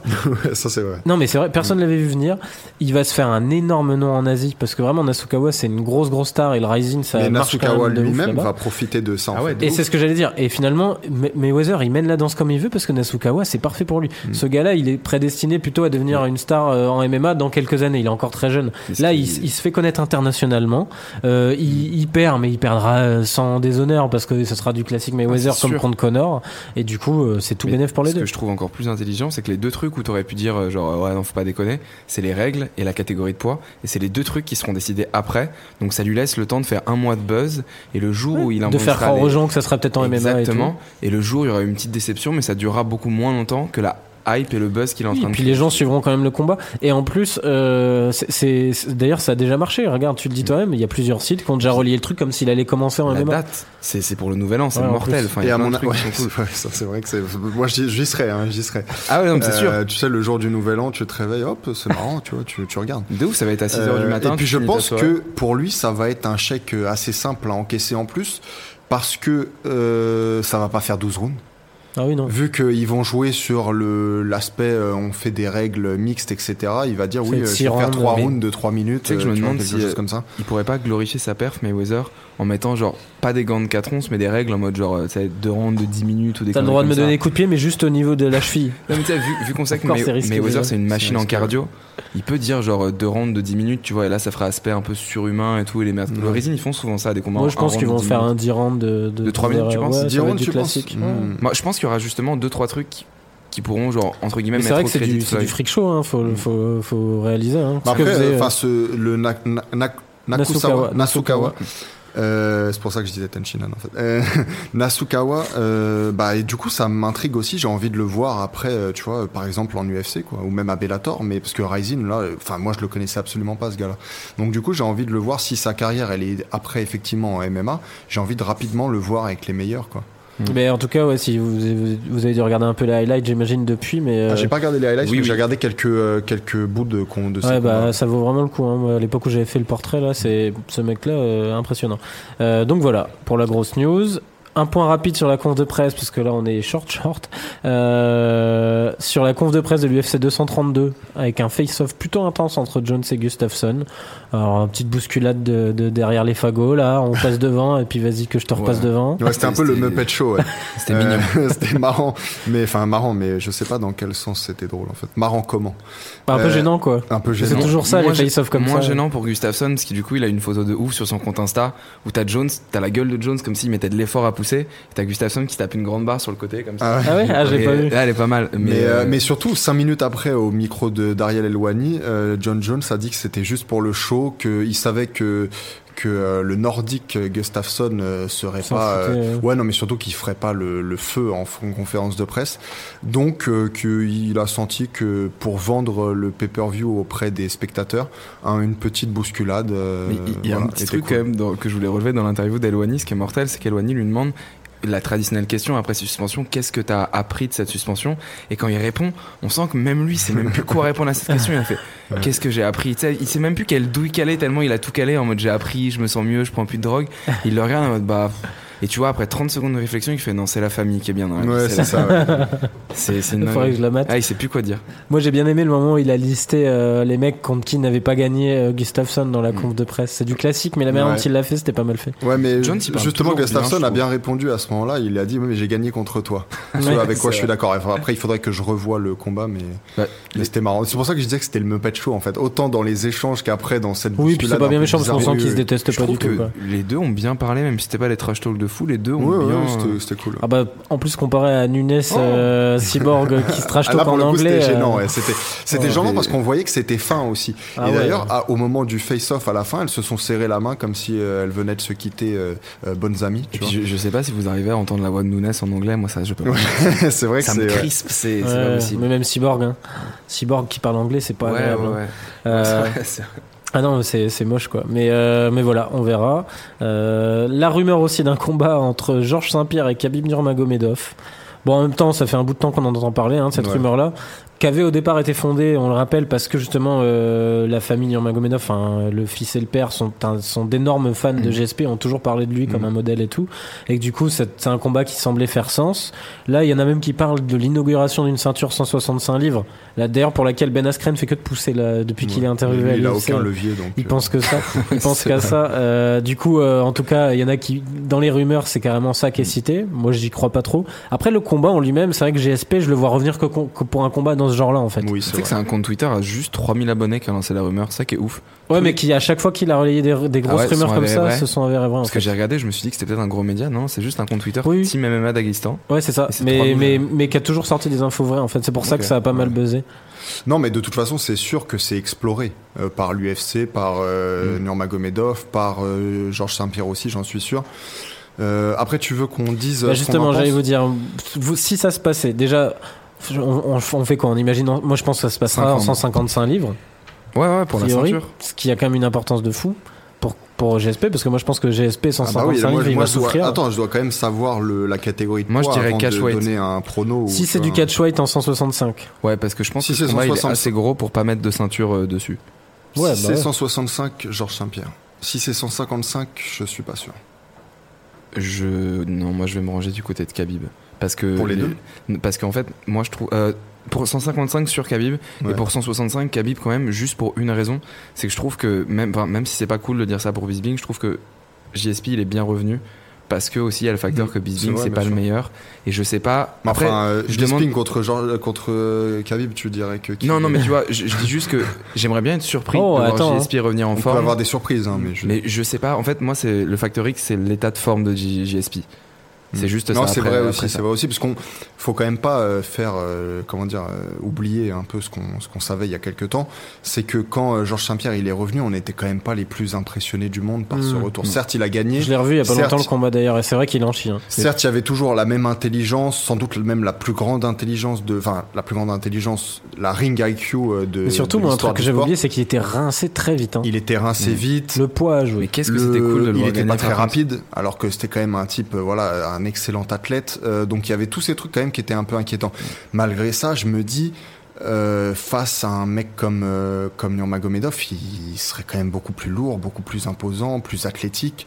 Et puis Euh, surtout, il a la toutes les armes faites pour faire chier. euh, Et il est bien quoi. meilleur striker aussi. Enfin, en vrai, JSP, il s'est jamais fait battre Moi, au en sol, fait, quoi. Mais je te Mm. dis, moi, c'est juste Ouais, le c'est côté vrai. Bisbing, hein, parce que Bisbing qui prend GSP, il sort d'un combat contre euh, Dan Anderson qui est déjà presque fini, il est à ça de le perdre. Ouais, je l'ai revu aussi d'ailleurs. Le je combat me fais beaucoup avant- chier en ce moment. Et- mais Ça fait coup, des semaines qu'il dit, moi, je revois tous les combats. On- on non, a mais dès que j'ai un peu de temps libre, je moi- regarde des Moi, combats. c'est juste le facteur X, donc 155 sûr pour Khabib. Et euh, j'aimerais bien être surpris par GSP en 165. Mais moi, je veux juste voir à quel point il est. euh, le GSP d'avant, si on fait ce combat il y a quelques années, il n'y a pas de souci. hein, je me range Ouais. derrière GSP. Moi, c'est juste le facteur X. Est-ce qu'il sera capable vrai de revenir maintenant, ouais, c'est vrai. Bah, c'est pour ça que euh, le combat reste très intriguant, quoi. Mais bon, moi, moi, Moi, je pense quand même que GSP, on l'a jamais vu se perdre un combat au sol. Mais Et je le vois pas le perdre aujourd'hui. Pour Ferguson, ce serait dur. Une deuxième fois de se faire sucrer euh, Khabib. Ouais, ouais. Bah, d'ailleurs, euh, c'est ce qu'a dit Ali Abdelaziz, hein, j'ai vu, euh, qui a dit euh, clairement, t'es celui qui mérite le plus Ouais. le combat en parlant à Ferguson Lui, sur nous Instagram. fatigue, hein, arrête de parler. Ouais. De ouf. Ah, Merci. je suis désolé, du coup, il faut bien que je finisse. Mais Mais qui a dit, t'es- mais t'es- celui qui sera le plus facile dans le top 4. Moi, je comprends pas cette déclat en plus, elle a pas de sens, parce que pour moi, c'est le match-up le pire possible. Non, mais pour, surtout qu'à un euh, moment, t'es manager, tu vois. Tu, tu fais pas partie de l'UFC, t'es pas De signé. toute façon, tu croyais qu'il allait se calmer Mais- après que Khabib ait Mais explosé. ce gars-là, il, te montre bien malgré tout que toi, demain, si tu as les bons contacts, tu peux devenir manager aussi. hein. parce que si non, lui, il est arrivé là où il en est, ça veut dire que vraiment, euh, même mon voisin, euh, le, qui est, euh, je vais dire n'importe quoi. On révélera pas où tu vis. C'est-à-dire que n'importe qui, en fait, peut devenir manager. Quoi, parce que ce gars-là, c'est vraiment Ouais. pas une lumière. Donc voilà. Euh, bon, on va passer rapidement là-dessus. C'était juste un truc euh, que, que Étienne t'avait suggéré, mais c'est vrai qu'on peut commencer à se poser la question est-ce que c'est la fin des poids mouches à l'UFC C'est Henri Cerudo qui a parlé de ça plusieurs fois dans des, dans Alors, des déclats récentes. Il y a là. deux choses qui me font un peu euh, penser ça. Il y a les déclarations de Cerudo chez Joe Rogan, donc qui a dit que lui, en fait, s'il voulait monter, euh, donc euh, affronter euh, Dillashaw, Mm. parce que, en gros, l'UFC lui a fait comprendre euh, qu'ils allaient peut-être, tu vois, euh, anéantir euh, cette division des, des mouches euh, assez rapidement. Et dans le même temps, euh, Demetrius Johnson est débarqué à, à One. Euh, tout ça, ça laisse penser quand même que cette catégorie, Mm. elle voit peut-être ses, ses derniers jours. Quoi. Il va falloir mauvais, commencer ouais. à, à manger chez les pois mouches là. Prendre Non, puis gros- en, en plus, c'est un truc. euh, Enfin, vous avez peut-être trouvé ça étrange comme théorie, mais avec ces espèces d'accords qui sont en train de se faire entre le One et l'UFC, est-ce qu'on pourrait pas imaginer que justement cette antichambre, un peu comme le WIC à l'époque, Ouais, euh, le One ne devienne pas l'antichambre des petites catégories de Ah. l'UFC. Il les laisse parce que ça cartonne en plus en, en Asie. Et derrière, euh, à l'UFC, t'as plus cette catégorie Ce très légère. Et si des mecs sont capables de monter, ils viennent à l'UFC pour euh, aller en Et- bantam. Et Pour tu sais qu'en plus, tu, cool. tu crois pas si bien dire parce que à l'époque, euh, l'UFC c'était considéré comme, euh, bah, d'ailleurs, c'était plutôt les grosses catégories. Il me semble que ça commençait à partir de welter Mhm. ou peut-être de léger, et que toutes Ouais, les, légères, ils les ont ajoutés et progressivement. voilà, et que fait, toutes ouais. les légères, en fait, elles étaient dans la fameuse WEC, et que, et que après, bon, l'UFC évidemment a absorbé la WEC ou la Ah, mais WEC, c'est- et c'est que du coup, ils ont aussi euh, pris leur petite catégorie. quoi. C'est pour ça que toutes les premières défenses d'Aldo là à l'époque c'est ça, ils sont en ok, WEC. ok, Et en fait, ok. il les faisait monter direct à l'UFC au moment où il créait la catégorie. Mais ouais, c'est c'est pas con parce qu'au au One, effectivement, c'est bien ce que je me disais. Tout, j'ai l'impression que tous les euh, main et co-main event, c'est souvent des très très très légers. Ah ouais, ouais, et puis Donc, ça euh, marche vraiment bien là-bas. Puis en Asie, forcément, vu que les proportionnellement les gens sont un peu plus euh, petits, Ouais. euh, du coup, ça, ça a sans doute Et intéressé. puis c'est les catégories les plus relevées en fait hein, là-bas, peut-être plus respecter euh, les poids mouches de l'UFC au partant. Mais attention, partant je veux pas non plus qu'après Mm. les poids coqs euh, s'en aillent aussi à One. Et Non, je pense que le c'est pas les coqs, Les poids coqs, sont lourds à euh, l'UFC, c'est- Ouais, c'est vendeur en plus, il y a aucune chance, je pense. Du coup, bah la news sur Bonnard, on va pas s'éterniser, c'était juste citer qu'il avait été arrêté sous drogue au volant euh, Mais qu'il avait l'air pas en forme. et qu'il avait l'air vraiment pas en forme. regarder. Il faut, regarder cette vidéo de l'arrestation. Ouais, allez c'est voir. Stéphane Bonnard, hein, qui est une légende de l'UFC, on rappelle. Il est Hall of Fame peut-être, non? Oui. Ouais, Hall of Fame parce que, c'est mais pas hein. pas grâce vraiment à ses, à ses prouesses Grâce dans l'octogone. combat contre Forrest Griffin. Ouais, Euh, entre autres. Peut-être, mais je crois aussi surtout parce qu'il faisait partie de la première saison de The Ultimate Fighter ou de, de des premières saisons. Ah, bah, Bah, c'est c'est la fameuse saison, ouais, finale, euh. Je crois que c'est la Ouais, première saison. ouais. non Ouais, Où les deux, ça. ça a fait Sans doute parce qu'il était coach. euh, Je crois qu'il était coach avec. euh, ou enfin, j'en sais plus, mais en tout cas, je crois que c'est lié au, à The Ultimate Fighter. Euh, on voulait aussi rapidement parler de Josh Taylor en boxe euh, Ouais. anglaise du coup. Euh, gros gros gros prospect écossais hein, pour le coup, peut-être le plus gros de l'histoire, euh, qui a signé un énorme petit KO contre euh, c'est Ryan Martin, Ryan vu. là. Martin, ouais, qui lui-même était un gros prospect américain. Ouais. Voilà, donc invaincu en 14 combats, tu nous en parles tout le temps, Étienne, tu nous disais enfin, vraiment pas tout le temps, mais tu sais, j'ai fait un prix un peu l'habitude de, de parler des gros prospects en boxe anglaise. Je parlais de- il y a quelques mois de Naoya Inoue, euh, je parlais de Usyk avant qu'il explose, je parlais de Josh Kelly. Hmm. C'est ce week-end, non non, Usyk ah, Bellew, Usyk c'est Ah ouais, ce week-end en tout cas. C'est ce week-end, là, putain, c'est ça T'es sûr Ouais, ouais, ouais, j'ai Ah vu bah voilà, on aura cité la news, voilà. bien Tu vois, joué. comme quoi, bah, Putain. voilà. Ça aussi, Euh, je, mais l'attends. attends, si c'est vraiment ce week-end, euh, faudrait peut-être qu'on fasse le. Ah ouais, ouais, je suis chaud de ouf. Non, on va pas l'improviser comme ça. ok, bon. Ah ouais De toute façon, on va tous dire Usyk. Bah non, non, non, non, non, moi j'ai Belou et comme ça j'ai moins de gratter de maquis, tu Non, vois. mais c'est bon, les gars, on va pas. Arrête Non, on n'est pas C'est la mortel désordre. Belou Usyk en plus c'est vrai que j'aurais dû me préparer avant de. de- Ouais, ouais, c'est vrai. Non, moi, je. dis de la merde, mais je crois que c'est. c'est, euh, Il me semble que c'est un peu après. Je crois que mais c'est le possible 10. Que ce soit... Mais c'est pas le 10 ce week-end. Ce week-end, c'est le. Si, c'est le 10. Ah oui, si, peut-être t'as raison. Je crois que c'est là, Bah, peu importe, continuez du coup. Ouais, tu veux nous parler de euh, Josh Taylor Et oui, alors Josh Taylor, euh, donc comme tu disais, c'est sans doute le plus gros prospect écossais de, de l'histoire de la boxe. Là, il est dans la saison 2 en fait des World Boxing Super Series, dont j'avais beaucoup euh, commenté la première saison déjà. Est-ce que c'est le même tournoi que Usyk a gagné avec le trophée Exactement, c'est celui-là. Euh. Sauf que cette année, il y a peut-être moins de. Là, dans la première saison, il y avait tous les meilleurs dans leur catégorie, Ouais. quasiment. Il y a bah, Callum Smith, George Groves, Mhm. euh, dans la catégorie des super euh, moyens. Et là, euh, dans la catégorie des, euh, des cruiserweight, il y avait Usyk, Gassiev, il y Ouais. avait tous les cadors, quoi. Euh, et euh, là, il y a un peu moins tous les cadors, mais il y a toujours des très bons prospects, par exemple, comme. Euh, comme Josh Taylor, euh, voilà, qui est reconnaissable aussi parce qu'il a des shorts en tartan, tu sais, les fameuses couleurs euh, écossaises euh, traditionnelles, la couleur des kilts par exemple, alors qu'il accommode selon son humeur. Là, par exemple, c'était plus vert et violet, je crois, enfin quelque chose comme ça. Mais surtout, je vous encourage à regarder ce combat contre euh, Ryan Martin. Et là, voilà, là, on voit ce que c'est un vrai très grand striker avec un super euh, potentiel, un vrai artiste, pas comme Adesanya, c'est ça que je voulais dire. et, euh, et, vous allez voir, non, vraiment, c'est un très très beau combat et, euh, et je pense qu'il a de grandes chances de gagner ce tournoi des super légers euh, à, au World Boxing Super Series. Il y a juste un gars qui s'appelle Regis Prograis, qui est un Américain aussi et qui, pourrait, qui le retrouverait sans doute en finale.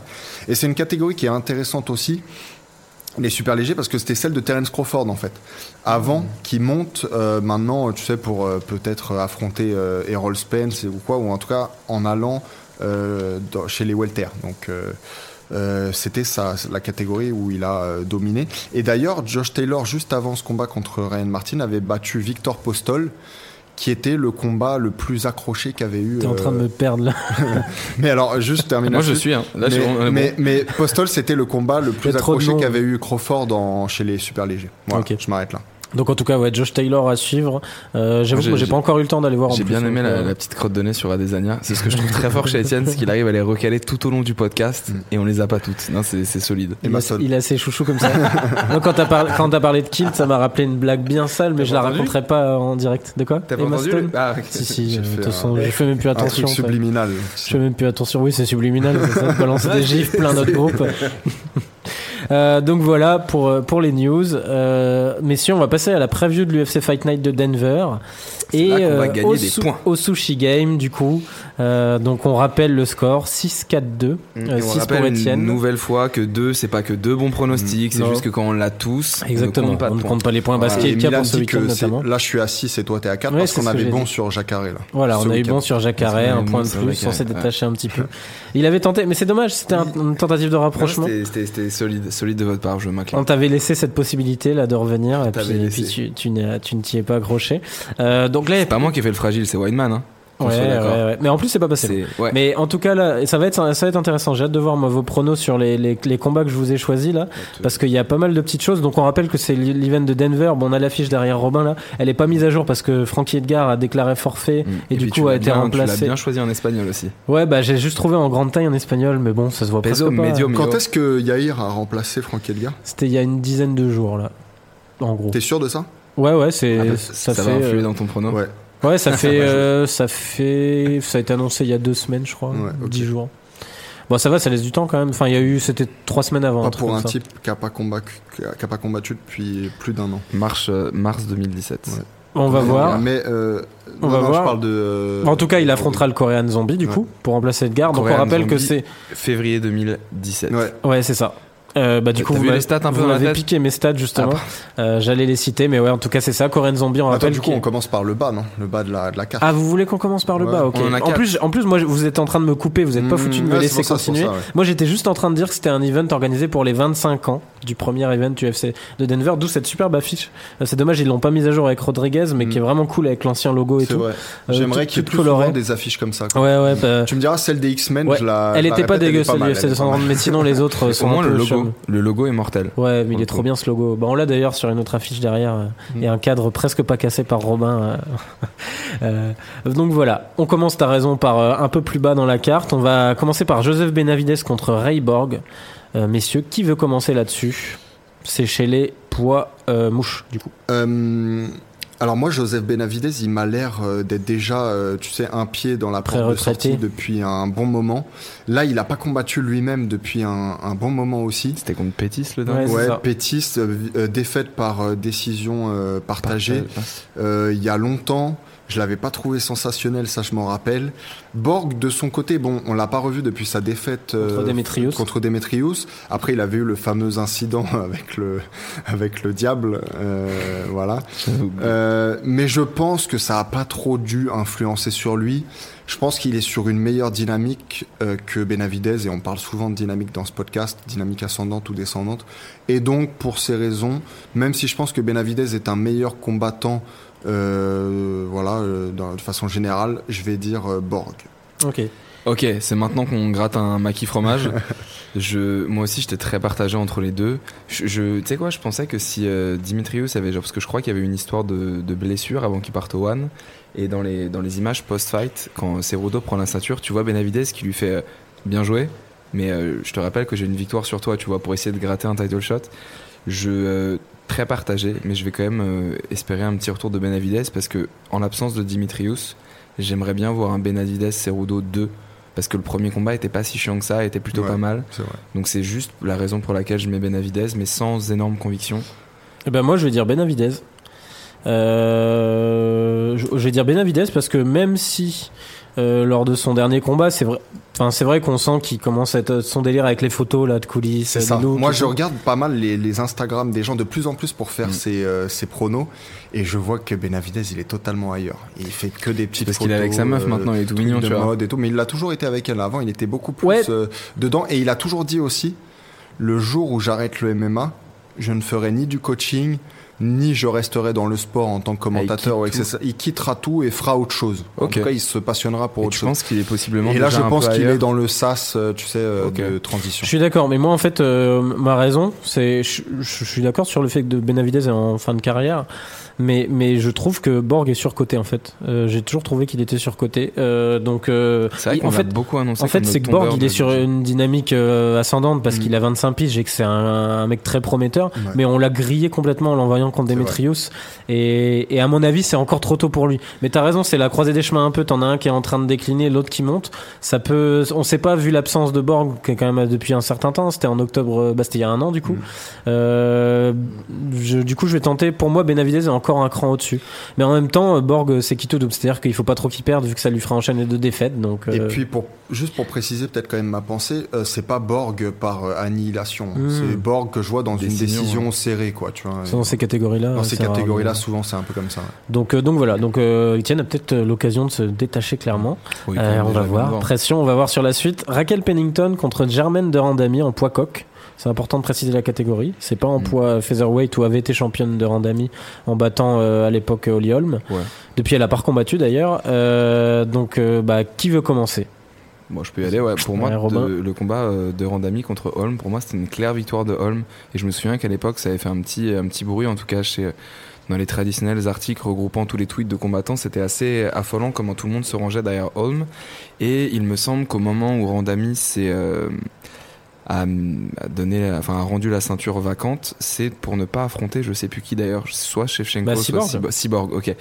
Et euh, alors, en réfléchissant bien, moi je vois Pennington, parce que moi, de Randami, elle m'a vraiment pas impressionné contre Holm, et même si Pennington a impressionné personne contre euh, Nunes, Putain, ce que, pas, hein. ce que j'anticipe un petit peu, je trouve qu'elle a quand même un côté, euh, un peu un côté, bah, comme son surnom, quoi, Rocky. Elle a un côté vraiment bagarreuse et elle peut emballer un combat, ce que je trouve que De Randami est peut-être plus technique, mais moins capable de faire, et c'est pour ça que je me range sur Pennington. Aussi parce que je vois bien vos deux tronches partir sur De Randami et que j'aimerais bien grailler un petit peu des sushis. Ça devient Donc, stratège. euh, non, non, non, ouais, je vais partir sur Pennington. Euh, je pense que c'est le podcast des grandes manœuvres en fait, parce que moi effectivement je prends deux Randami. Je suis pas si persuadé que ça qu'elle est perdue face à Holm. À vrai dire, moi je voyais un combat très serré qui aurait pu aller dans les deux sens, et peut-être même que je l'avais donné à deux Randami, je me rappelle plus exactement. Mais euh, en tout cas, Pennington, euh, si j'avais pas vu son dernier combat contre Nunes, j'aurais peut-être pu dire effectivement qu'elle avait des chances. Après avoir vu ça, je suis plus du tout convaincu par euh, n'imp- pas n'imp- enfin, je veux dire, je suis plus du tout convaincu À par cause du passage à tabac ou Ouais, ouais, enfin, dans ce combat-là, elle m'a rien montré à part qu'elle était un sac de frappe, quoi, pour euh, Nunes. Ah oui, non, non, mais ju- juste au niveau de la technique, pas parce que genre elle aurait plus de force à cause de cette passage. à non, non, tabac, non, non, euh, juste euh, techniquement. Et euh, donc, euh, je pense que De Randami va gagner, et pour le coup, une décision, mais large. Moi, je vois deux Randami aussi. Euh, en fait, le seul inconnu de ça, c'est au niveau du poids. Euh, Ouais. Parce que c'est vrai qu'elle coupe pas mal quand même, du coup, pour être en bantam. Euh, mais, mais, mais je pense qu'elle aura pas de soucis. Puis c'est ce qu'elle faisait comme combat avant de tenter le titre featherweight.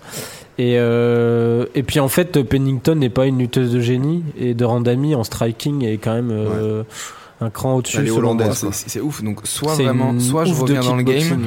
soit c'est sûr c'est moi qui paye. C'est. euh, On verra. euh, Il y a encore plein d'events Attends, jusqu'à c'est les, décembre. c'est les deux perdants, mais de toute on a, façon, on- ouais, non, non, c'est sûr. Mais on a dit qu'on coupait au, bah du coup peut-être au 31 décembre Ouais, 31 Mayweather. décembre. C'est ça, on disait. Ah non, on va pas faire Mayweather, fait- Si, on le fera.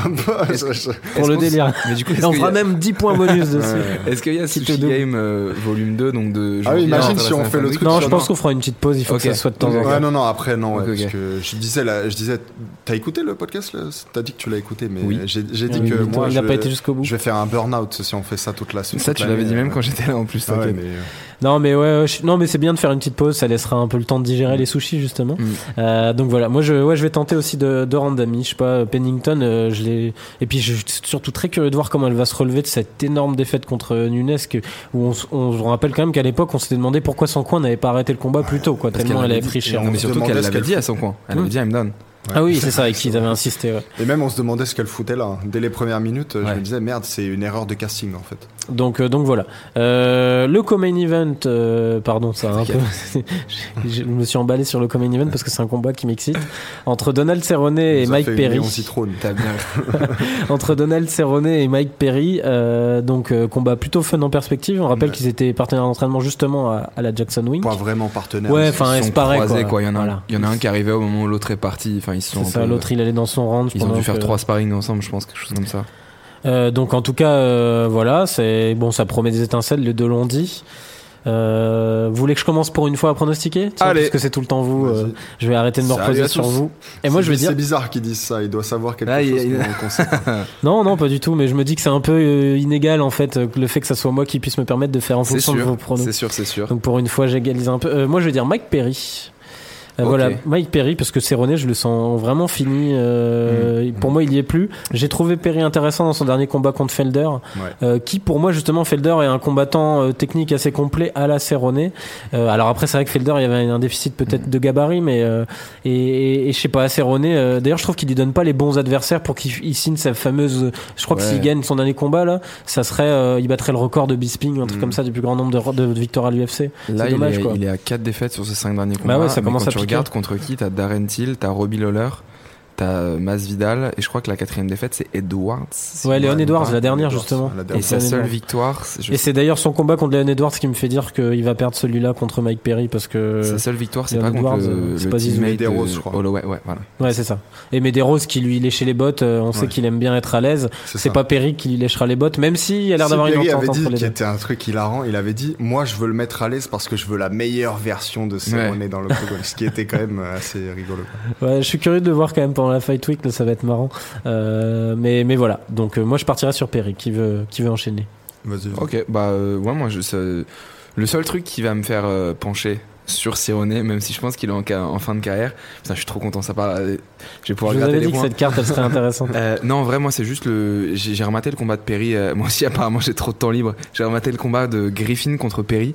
Et je trouve que c'est là, euh, ce qu'on l'avait dit à l'époque, que Perry, il combattait. euh, il a pas le niveau pour combattre avec les émotions qu'il euh, qu'il a pendant les combats.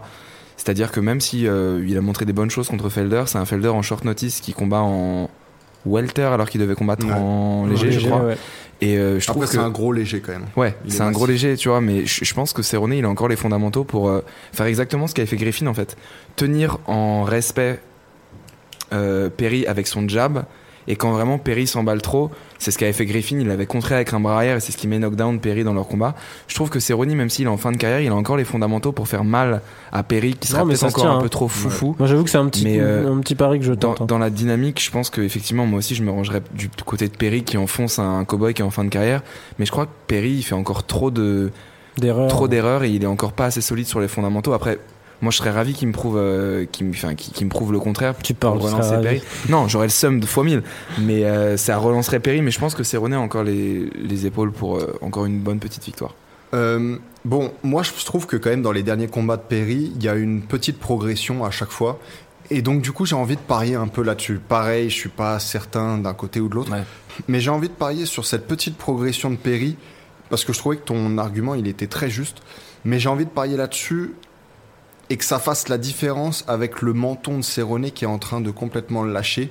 Et autant j'ai encore de l'espoir pour Cerrone chez les légers s'il y retournait. Ouais. Autant chez les welter face à des gros punchers comme Perry ou comme Darren Till, on a vu ce qui s'est passé dans le combat contre Darren Till.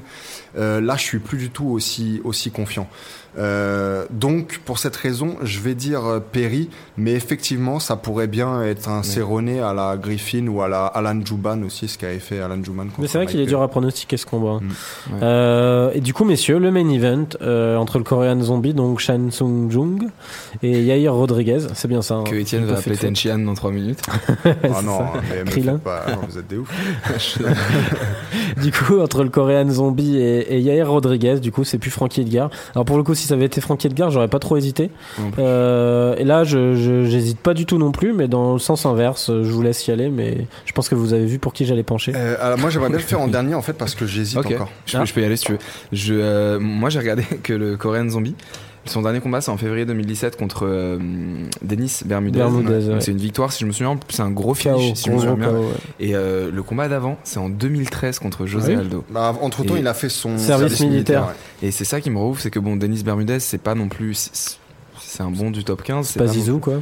c'est pas c'est pas Zizou et du coup ouais je, je me demande à quel point euh, bon c'est une bonne surprise son KO mais à Mhm. quel point il va revenir en forme après ben, moi j'avais été déçu un peu euh, des derniers combats de Rodriguez que j'ai pour moi le combat c'était il y a longtemps mais c'était Rodriguez contre euh, comment s'appelait celui qui était censé affronter Lobov où c'était un peu deux aussi euh, train de la hype qui se rencontraient. Ouais, Caceres. Ah non, Caceres contre Caceres, ouais. Rodriguez. C'était un beau combat et ça avait un peu enterré Caceres. Je, je vais aller dans le côté Korean Zombie parce que les dernières performances de Rodriguez m'ont pas trop euh, impressionné. Et je pensais qu'il aurait pu même si bon sa défaite contre Edgar c'est pas non plus illogique et, euh, et indécent. Je trouve juste que j'aurais aimé qu'il monte plus de choses là-dedans. Et effectivement aussi le côté short notice penche dans la balance moi je vais me ranger du côté euh, Korean Zombie qui je pense peut faire une, le taf Ok. Tu veux que je dise avant? Non, non, j'ai- ce qu'il me faut. Alors, euh, euh, je suis d'accord. Remplacement de dernière minute. Ce à quoi je vais ajouter 5 rounds. Et moi, je Ah, connais putain, bien le, le, le gaz tank de, euh, de- du Korean Zombie. Ouais, il aura est à pas perdu épreuve. pendant son service militaire. Vous épreuve. pas. Euh, et ce gars-là, même, il gagnait les derniers rounds contre José Aldo à l'époque. Euh, Bon, José Aldo qui avait une légère blessure. Mais non, non, d'ailleurs, je dis une connerie, c'est le Korean Zombie qui a été stoppé parce qu'il avait une blessure. Au Mais il était en train de Mm. prendre le contrôle face à, face à José Aldo. Euh, justement, grâce à son cardio à toute épreuve. Donc, euh, avec ces, ces éléments-là, je vais dire aussi le Korean Zombie. Ouais. Ah, c'est dommage, on se différenciera pas. Moi, je, je vais dire aussi le Korean Zombie. Et je sais pas pourquoi. tu vois je pense que Rodriguez va partir favori sur les lignes de Paris à mon avis Ouais, parce qu'il y avait toute la hype, mais je sais pas, il l'a perdu sa hype. hein. Il s'est fait rosser comme une Ouais, merde même contre pour le retour. euh, Edgar. Oui c'est vrai qu'il se fait bah, il- ça Après, je pense qu'il serait toujours dangereux hein, face à un mec Ouais, comme euh, ah Magomed oui. Sharipov. Euh, c'est bien Magomed Ouais, Sharipov. c'est ça. ouais. Ça aurait été un Euh, régal. Ouais, j'aurais- j'aimerais bien voir ce combat et je suis pas sûr que Magomed Sharipov l'emporte. Mais par contre, face à, au Korean Zombie. En fait, c'est ça, c'est, c'est, euh, enfin, Jung là, c'est, c'est, c'est vraiment un bulldozer quoi. Mm, Il avance, il est en même temps assez complet, il encaisse bien, il a un cardio de ouf.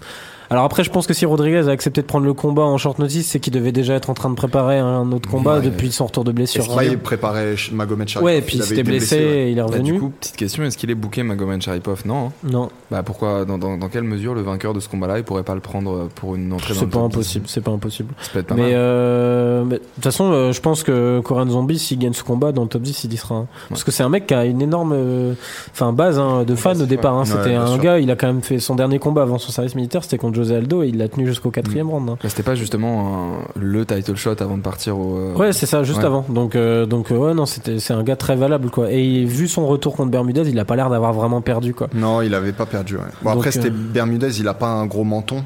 Donc ça, ça jouait aussi. Il s'était fait surprendre contre Stephens. Je sais pas si tu te souviens le. Ouais, mais là, je- c'est pas se faire surprendre. euh, Oui, non, non, non, non, bien sûr. ouais. Mais, euh, Mais, je mais- crois qu'il gagnait le combat en plus, si je me souviens bien. Je sais plus, mais en tout cas, Bermudez, il a, il a vraiment un menton en Mm. papier mâché, quoi. Donc, euh, c'est pas, c'est pas terrible. Mais bon, je, je, je vois quand même le, j'allais dire le Korean Superboy, Ok. le Korean Zombie. Tu vois. Mais les deux sont très, enfin, pas similaires, mais ils- ils- les deux sont des tueurs, en fait. Euh, je croyais que t'allais dire que les deux avaient les yeux bridés, se ressemblaient. J'allais dire, mais Étienne, Ah, d'après salaud. Tenshinhan. Donc, je, voilà. je précise d'ailleurs, euh, tu vois, que Tenshinhan, je le dis grâce à son nom et pas parce qu'il est asiatique. Mais oui, je sais.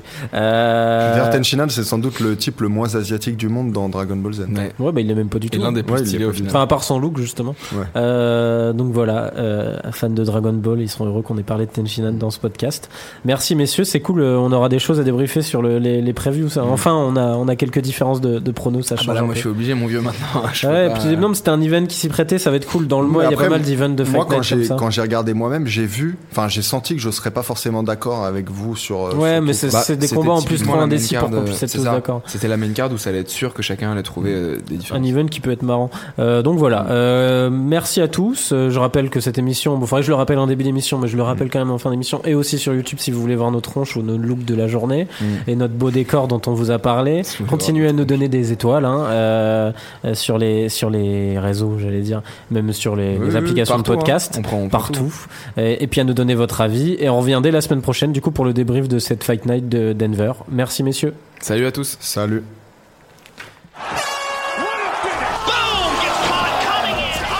Hey, I'm not surprised, motherfuckers.